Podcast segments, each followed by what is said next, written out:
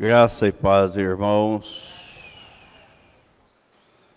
É bom estarmos aqui, louvando o nome do Senhor, adorando ao Senhor, falando com o Senhor e ouvindo a voz do Senhor. Vamos abrir as nossas Bíblias no livro do profeta Malaquias, capítulo 1. Como ele não é extenso, vou fazer a leitura dos 14 versículos. Sentença pronunciada pelo Senhor contra Israel, por intermédio de Malaquias. Eu vos tenho amado, diz o Senhor mas vós dizeis: Em que nos tens amado? Não foi Esaú, irmão de Jacó? Disse o Senhor: Todavia, amei a Jacó, porém aborreci a Esaú, e fiz dos seus montes uma assolação, e dei a sua herança aos chacais do deserto se Edom diz: Fomos destruídos, porém tornaremos a edificar as ruínas. Então diz o Senhor dos Exércitos: Eles edificarão, mas eu destruirei. E Edom será chamado terra de perversidade e povo contra quem o Senhor está irado para sempre os vossos olhos o verão, e vós direis: Grande é o Senhor, também fora dos limites de Israel. O filho honra o pai, e o servo ao seu senhor. Se eu sou pai, onde está a minha honra? E se eu sou senhor, onde está o respeito para comigo? Diz o Senhor dos Exércitos, a vós outros, ó sacerdotes, que desprezais o meu nome, vós dizeis: em que desprezamos nós o teu nome? Ofereceis sobre o meu altar pão imundo, e ainda perguntais: em que te havemos profanado? Nisto que pensais: a mesa do Senhor é desprezível. Quando trazeis animal cego para o sacrificardes, não é isso mal? E quando trazeis o coxo ou o enfermo, não é isso mal? Ora, apresenta-o ao teu governador. Acaso terá ele agrado em ti e te será favorável? Diz o Senhor dos Exércitos.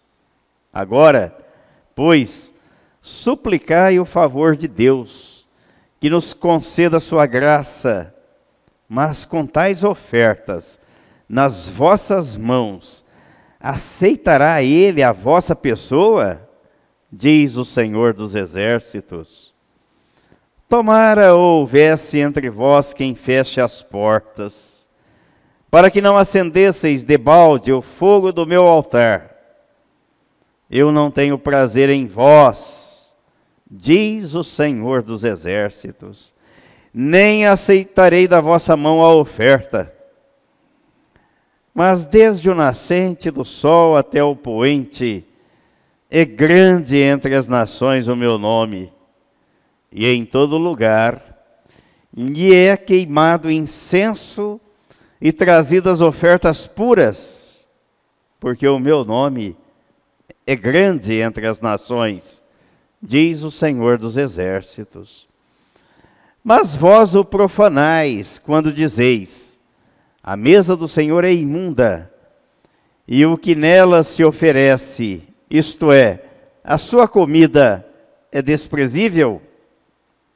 E dizeis ainda: Que canseira, e me desprezais, diz o Senhor dos exércitos. Vós ofereceis o dilacerado e o coxo e o enfermo, assim fazeis a oferta. Aceitaria eu isso da vossa mão? Diz o Senhor. Pois maldito seja o enganador, que tendo um animal sadio no seu rebanho, promete e oferece ao Senhor um defeituoso. Porque eu sou o grande rei, diz o Senhor dos exércitos. O meu nome é terrível entre as nações. Pai Santo, nós te agradecemos pela tua palavra, que podemos lê-la e podemos compreendê-la através da revelação, da compreensão que o teu Espírito Santo nos dá quando meditamos na tua palavra. Muito obrigado, Senhor, por esta dádiva vinda de ti. Muito obrigado porque o Senhor é o nosso Deus. O Senhor nos comprou e pagou o preço da nossa redenção com o sangue do Senhor Jesus derramado na cruz do Calvário. E ele nos fez participantes da mesma obra, para que com ele pudéssemos ser participantes do teu reino, teus filhos gerados em Cristo Jesus. Muito obrigado, ó Pai, pelas pessoas que aqui vieram, pelos seus familiares, por aquelas pessoas com as quais convivemos e pedimos que o Senhor use de misericórdia para com todas elas, dando a elas a revelação da tua palavra, da obra do Calvário, para que possam ser assim participantes da tua santidade. E é em nome de Jesus que nós oramos e te agradecemos. Amém. Eu já havia dado um título, um tema para esta reflexão. Mas aqui agora fiquei pensando, e o tema que eu dei está coerente com aquilo que lemos. Perguntas que o Senhor faz para você. Viram o tanto de perguntas, de questionamentos que Deus está fazendo aqui? E alguém poderia dizer assim, mas isso foi para o povo de Israel. Malaquias profetizou cerca de 450 a 432 anos antes da vinda de Jesus Cristo. Mas parece que Deus está fazendo as perguntas para nós hoje. Para cada pessoa que vai ao templo ou que vem ao templo, Ele está fazendo essas perguntas. Qual é o lugar que eu ocupo na tua vida? Qual é a importância que você dá para mim? quais são as ofertas, a dedicação do tempo e da sua vida para mim. Quanto do seu tempo você dedica para meditar na minha palavra, para saber quem eu sou? Qual é o seu compromisso para comigo? São perguntas que Deus está fazendo aqui. Vamos ver um pouco do cenário do contexto da época. Por que, que Deus chamou o profeta?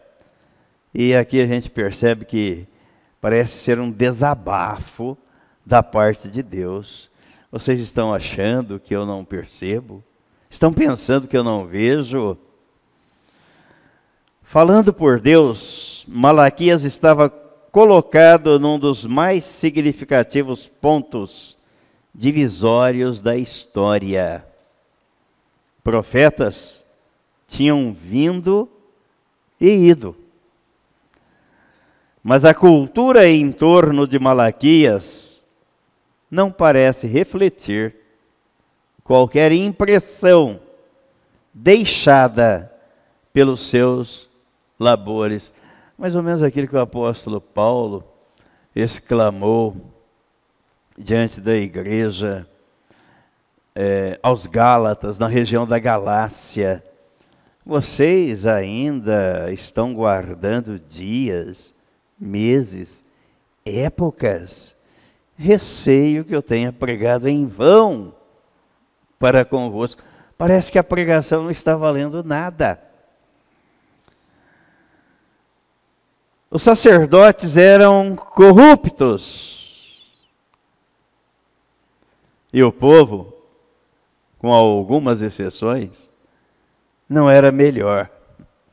A gente diz que a igreja para todos os gostos.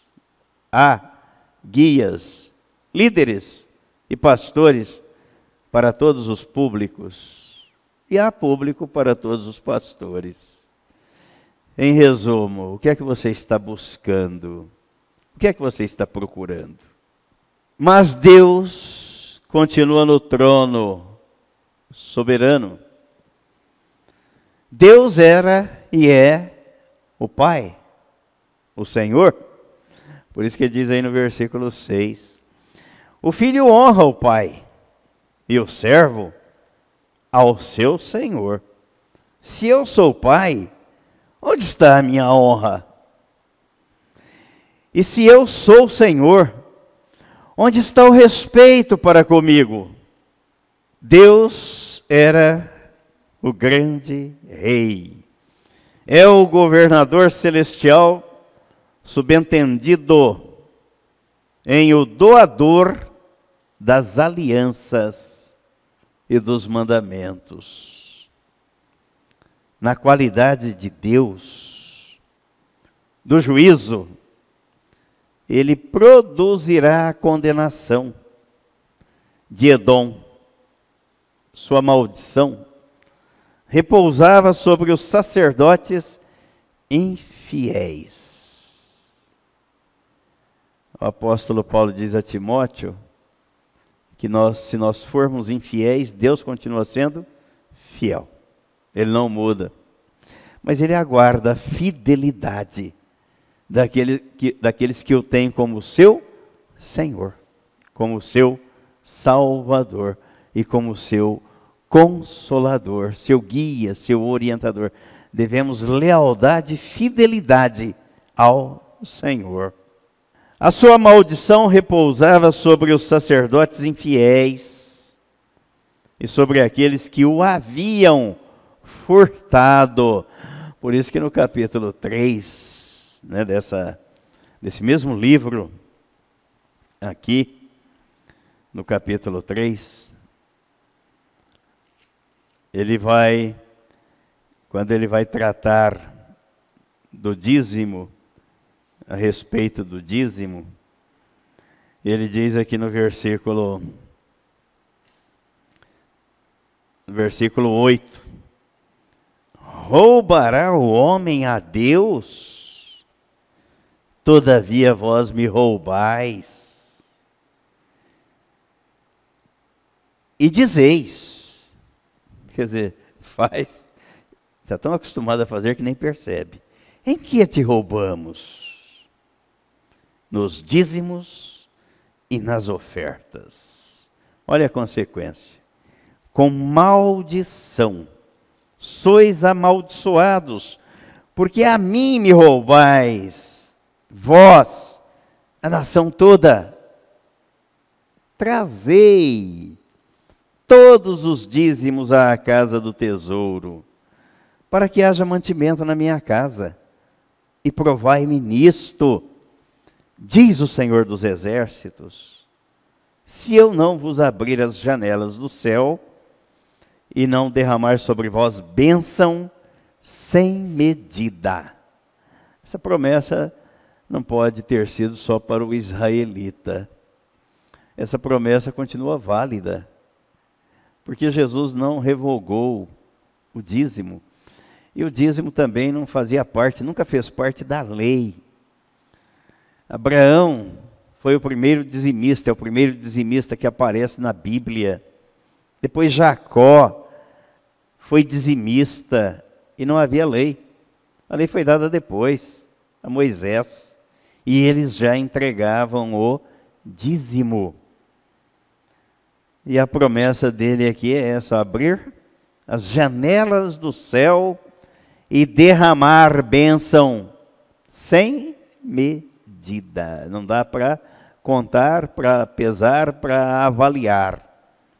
Aí por vossa causa repreenderei o devorador. É Deus quem repreende todas as ações contra os seus filhos. É Ele quem repreende.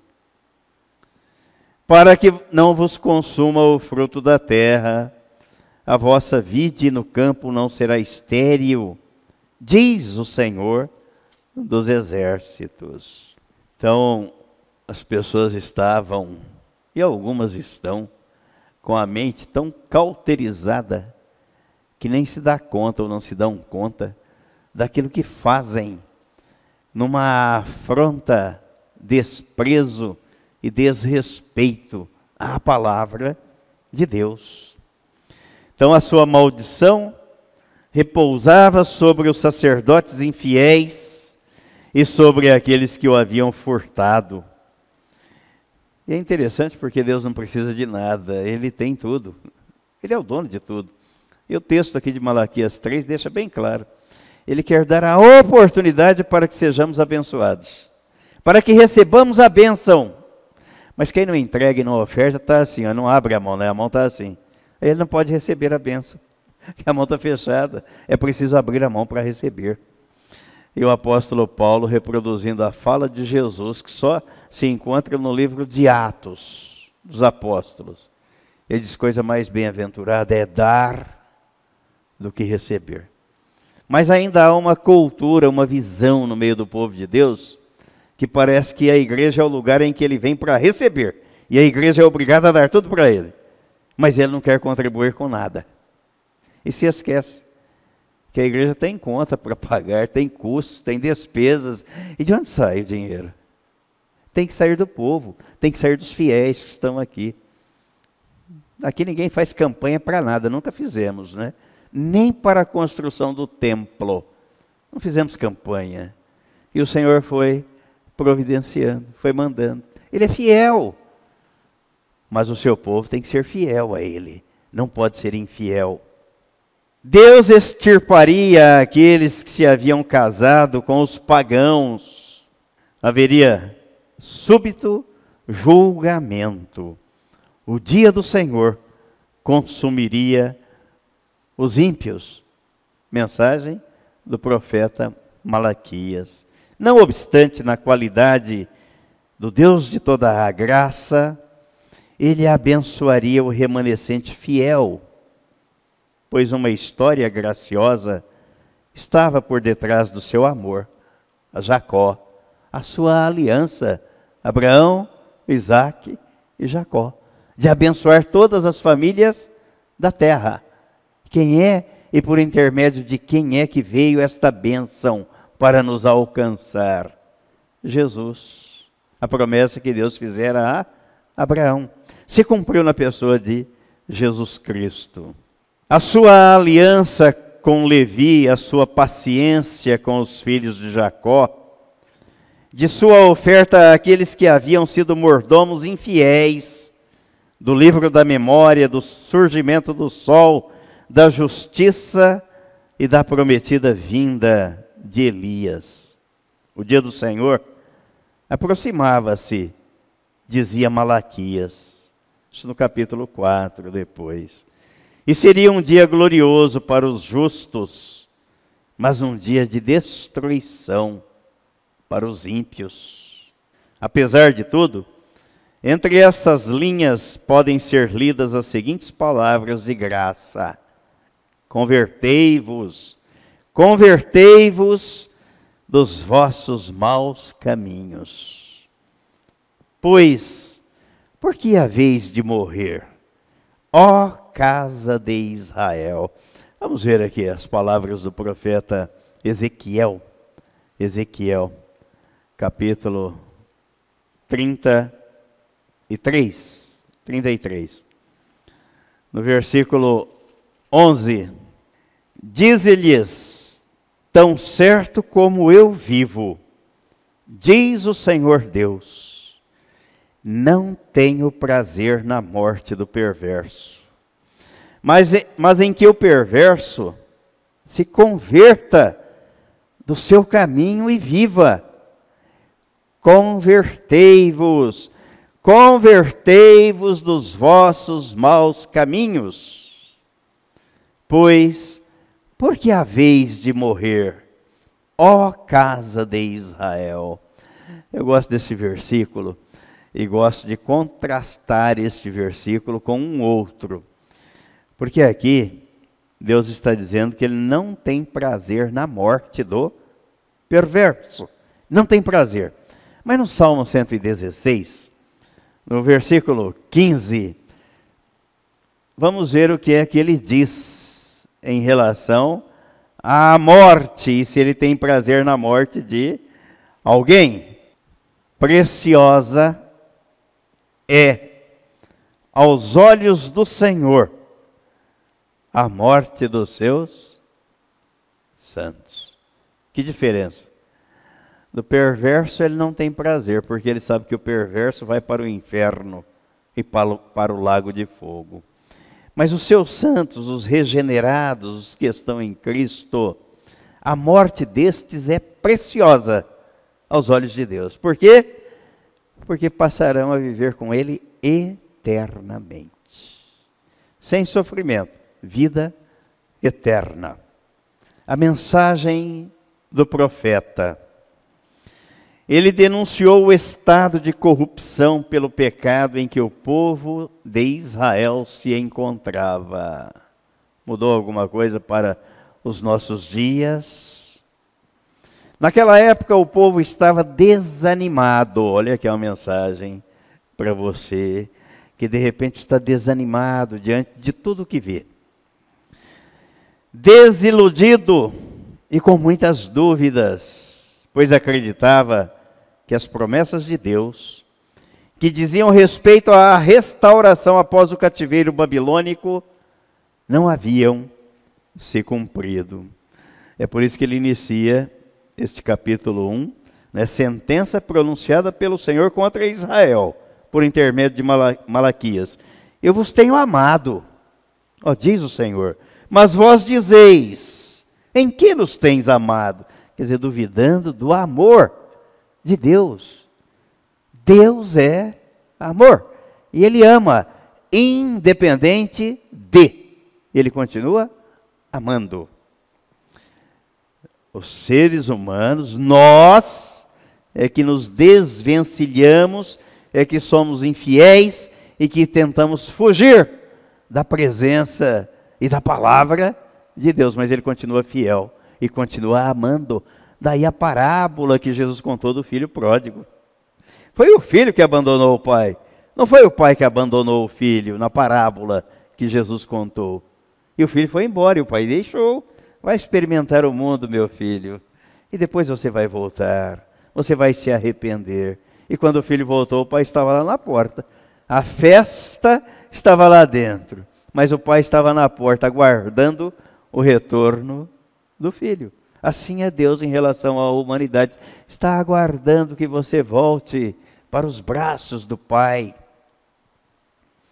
Além dessa angústia, Judá estava ainda sob o domínio de uma nação estrangeira, os persas. E uma pesada carga de impostos era cobrada do povo. O povo abandona Deus e geme e sofre mesmo o que acabava gerando muita pobreza e problemas financeiros, como também a hostilidade das nações vizinhas. Esse cenário fez com que o povo deixasse de lado o zelo pela obra do Senhor. Aí nós vemos Deus fazendo então os questionamentos. O filho honra o pai, o servo honra o seu senhor. Se eu sou pai, Onde está a minha honra? O versículo 6. Se eu sou Senhor, onde está o respeito para comigo? O povo deixou de lado o zelo pela obra do Senhor e o culto a Deus acabou sendo prejudicado. Isso fica claro durante a mensagem do profeta, onde percebemos que o povo, olha, não faça isso com Deus, porque ele ele conhece, ele sabe, ninguém engana Deus. O povo oferecia ao Senhor as sobras, as sobras. Ao invés de oferecer o que tinha de melhor, ao invés de oferecer as primícias, oferecia o resto, o que sobrava, as migalhas. E Deus não aceita isso. Eu confesso que eu já falei para os irmãos que toda mensagem de quarta, de domingo de manhã ou de domingo à noite, a mensagem é precedida da oração, a meditação. Senhor, o que, o senhor quer que eu fale? E me vem, se eu estou pedindo, ele responde, à mente. Me veio à mente o texto de Malaquias. E vejam o que é que Deus está dizendo aqui no versículo 7 e 8. Bobo é quem acha que Deus não vê. Esse é bobo. Ofereceis sobre o meu altar pão imundo. Ah, isso aqui já não serve mais, essa sobra aqui deve estar embolorado, passado, duro. Vamos pôr lá no altar para oferecer ao Senhor. E ainda perguntais, em que te havemos profanado? Mas é bobo, tem que ser muito tonto, né? Para se colocar assim diante de Deus, pois Ele está vendo, Ele conhece sua, os seus pensamentos, as suas intenções, o seu coração, e você acha que vai fazer Deus de bobo. Nisto que pensais, a mesa do Senhor é desprezível. Olha o versículo 8. Quando trazeis animal cego para o sacrificardes, não é isso mal? Você não está cometendo nenhum equívoco achando que eu não vejo, que eu não percebo? E quando trazeis o coxo e o enfermo, não é isso mal? Ora, olha o troco aqui. Está achando que eu sou bobo? Oferece ao teu governador. Veja se ele aceita. E depois você vai fazer um pedido para ele. Veja se será atendido. Hum, qual que era a prescrição em relação à oferta de animais? Vamos lá no livro de Deuteronômio, capítulo 15. Vamos ver se o povo agia aqui conforme o que Deus havia estabelecido ou determinado. Vamos ver aqui o versículo 21. Aliás, aliás, vamos ler a partir do versículo 19, ó. Todo primogênito que nascer do teu gado e das tuas ovelhas, o macho consagrarás ao Senhor. Olha, é o primeiro, é a primeira cria e é macho. Esse aqui tem que ser consagrado ao Senhor. Consagrarás ao Senhor teu Deus com o primogênito do teu gado não trabalharás. É oferta ao Senhor. Nem tosquearás o primogênito das tuas ovelhas, comê-lo-ás perante o Senhor, tu e a tua casa, de ano em ano, no lugar que o Senhor escolher. Porém, havendo nele algum defeito, se for coxo ou cego, ou tiver outro defeito grave, não o sacrificarás ao Senhor teu Deus. Então o que é que eles estavam falando, fazendo? Ah, isso aqui está com defeito, está magro, está. Ah, vamos oferecer isso aqui. Vamos dar isso aqui de oferta para o Senhor. Aí Deus está respondendo assim para eles: pega isso aí, oferece para o teu governador, veja se ele aceita. E depois você vai lá e peça para ele um favor. Veja se você será atendido. Mas não é assim que fazemos com Deus. Ah, Deus não está vendo, Ele não se importa, vou dar isso aqui para Ele. Eu não tenho nada para oferecer, não é tão miserável, não tem nada para oferecer. Ah, vou fazer isso aqui para Ele. Parece que Ele está pedindo esmola, mas Ele não está pedindo esmola. Ele quer te abençoar. E você está, você está recusando a bênção, fechando a mão para receber a bênção. Não está dando a Deus a oportunidade de receber a bênção. Ou as bênçãos que Ele tem para a sua vida. Agora a gente não faz isso com aqueles que a gente julga serem importantes, não é? Ou que a gente vai depois interessado em pedir algum favor. Então vou levar um presente para o fulano de tal, porque depois eu tenho outros interesses, a hora que eu pedir um favor, ele vai lembrar que eu dei um, um presente a ele, ou então, se ele já me fez um favor, eu vou recompensá-lo e vou dar um presente a ele. Não é assim na vida cotidiana que as pessoas fazem? Mas com Deus não. Esse animal está cego, está aleijado, está magro, tá... eu vou levar isso aqui como oferta. Mas Deus estava dizendo, traga do primogênito, das primícias, e não das sobras ao invés de oferecer as primícias, o povo ofereceu o resto, as migalhas, o que sobrava, e Deus não aceita. O profeta Malaquias então falou sobre a realidade do amor de Deus. Denunciou a infidelidade do povo e exortou sobre a certeza da justiça de Deus, que julgará o ímpio. A mensagem do profeta também aponta para Cristo, no sentido de que, por mais que o povo estivesse desanimado, Deus enviaria o Messias para purificar, para abençoar, para salvar o seu povo. O profeta falou sobre a obra de um mensageiro e esse mensageiro foi Jesus, precedido de João Batista, prefigurado por Elias. Malaquias também profetizou que o culto a Deus se espalharia por todas as nações. Nós vemos isso aqui no versículo 11, ó. Mas, mas desde o nascente do sol até o poente, é grande entre as nações o meu nome, e em todo lugar lhe é queimado incenso que na Bíblia simboliza o quê? As orações dos santos, dos filhos de Deus. E trazidas ofertas puras, porque o meu nome é grande entre as nações, diz o Senhor dos exércitos. Tiago, em sua epístola, fez grande referência sobre o chamado ao arrependimento daqui do que tratou o profeta Malaquias. Vamos ver aqui Tiago capítulo 4, versículo 7 ao 10. Sujeitai-vos, portanto, a Deus, mas resisti ao diabo, e ele fugirá de vós. Chegai-vos a Deus, e ele se chegará a vós outros.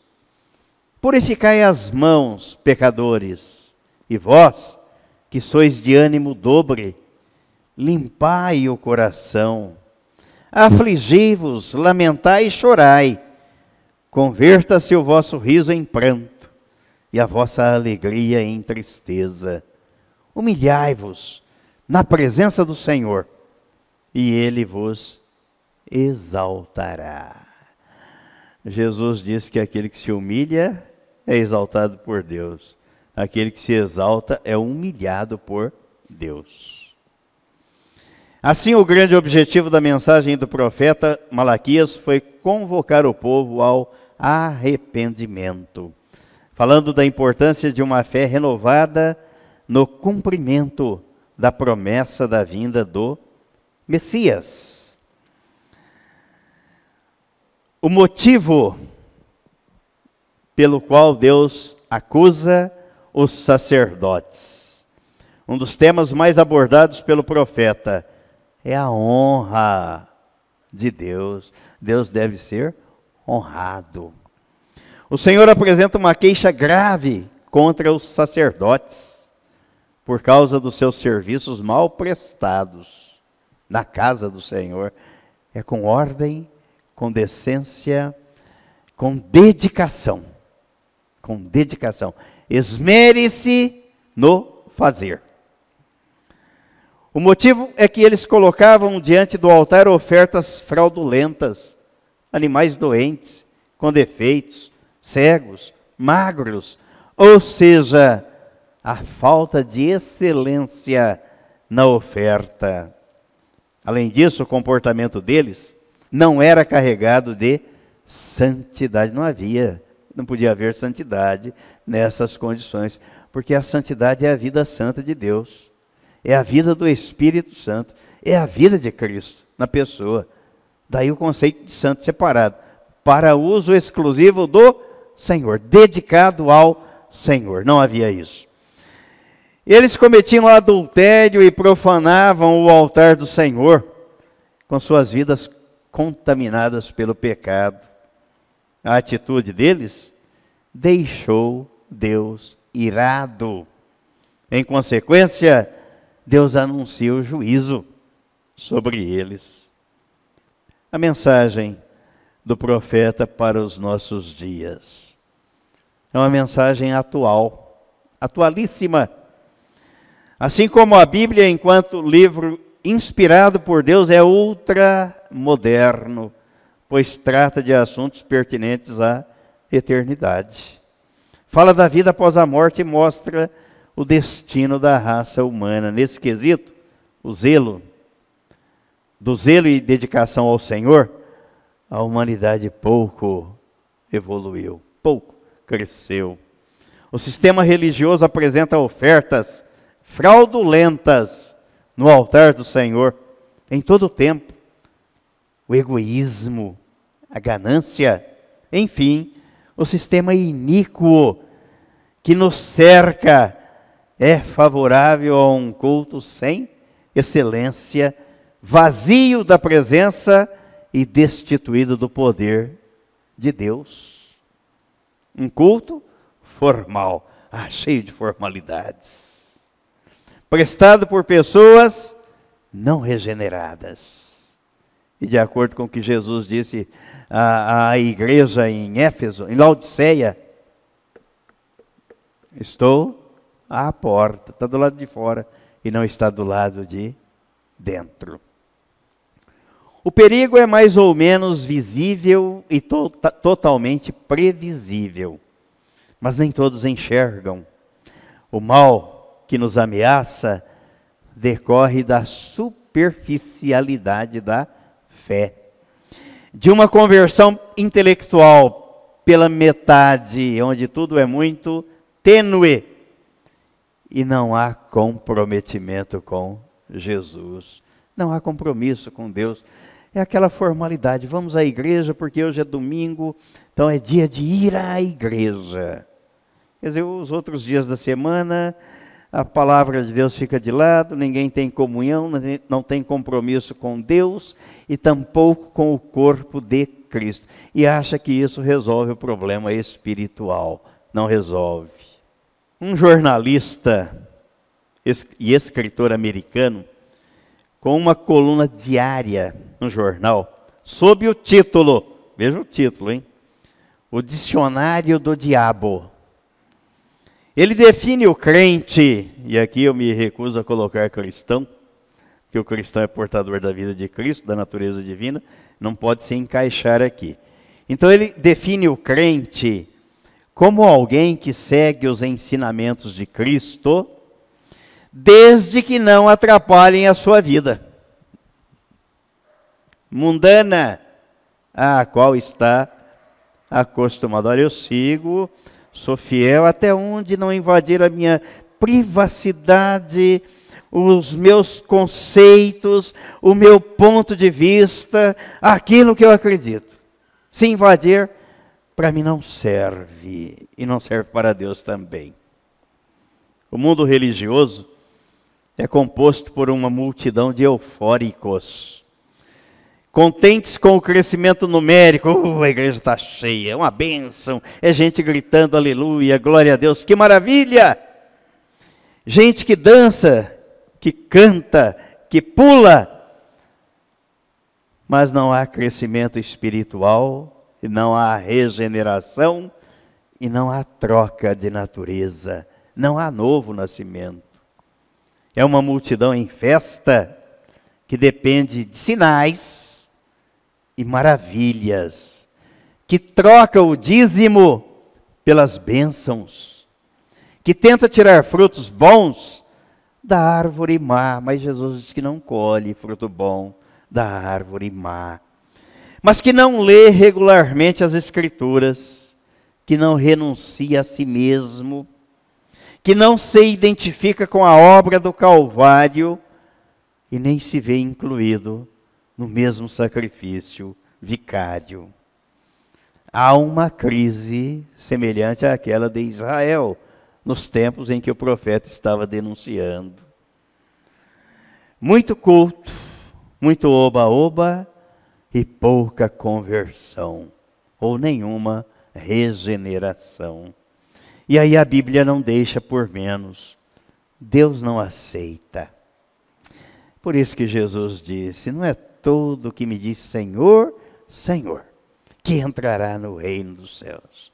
E muitos naquele dia ainda hão de dizer-me: Senhor, em teu nome, profetizamos, expelimos demônios, fizemos curas, milagres. E vão ouvir dele: Apartai-vos de mim, eu nunca vos conheci. Muitos pensam que Deus não se importa, mas cometem um grande equívoco. O Senhor não mudou, o seu zelo e santidade permanecem inabaláveis e inalterados. Terminando, os sacerdotes foram capazes de discernir o profundo significado espiritual do seu serviço simbólico, as gloriosas verdades que estavam claramente delineadas neste serviço sagrado foram obscurecidas por causa da desobediência à palavra de Deus. Eu quero terminar com um texto aqui. Depois eu digo a fonte do texto. Tende cuidado, irmãos. Jamais aconteça haver em qualquer de vós perverso coração de incredulidade que vos afaste do Deus vivo.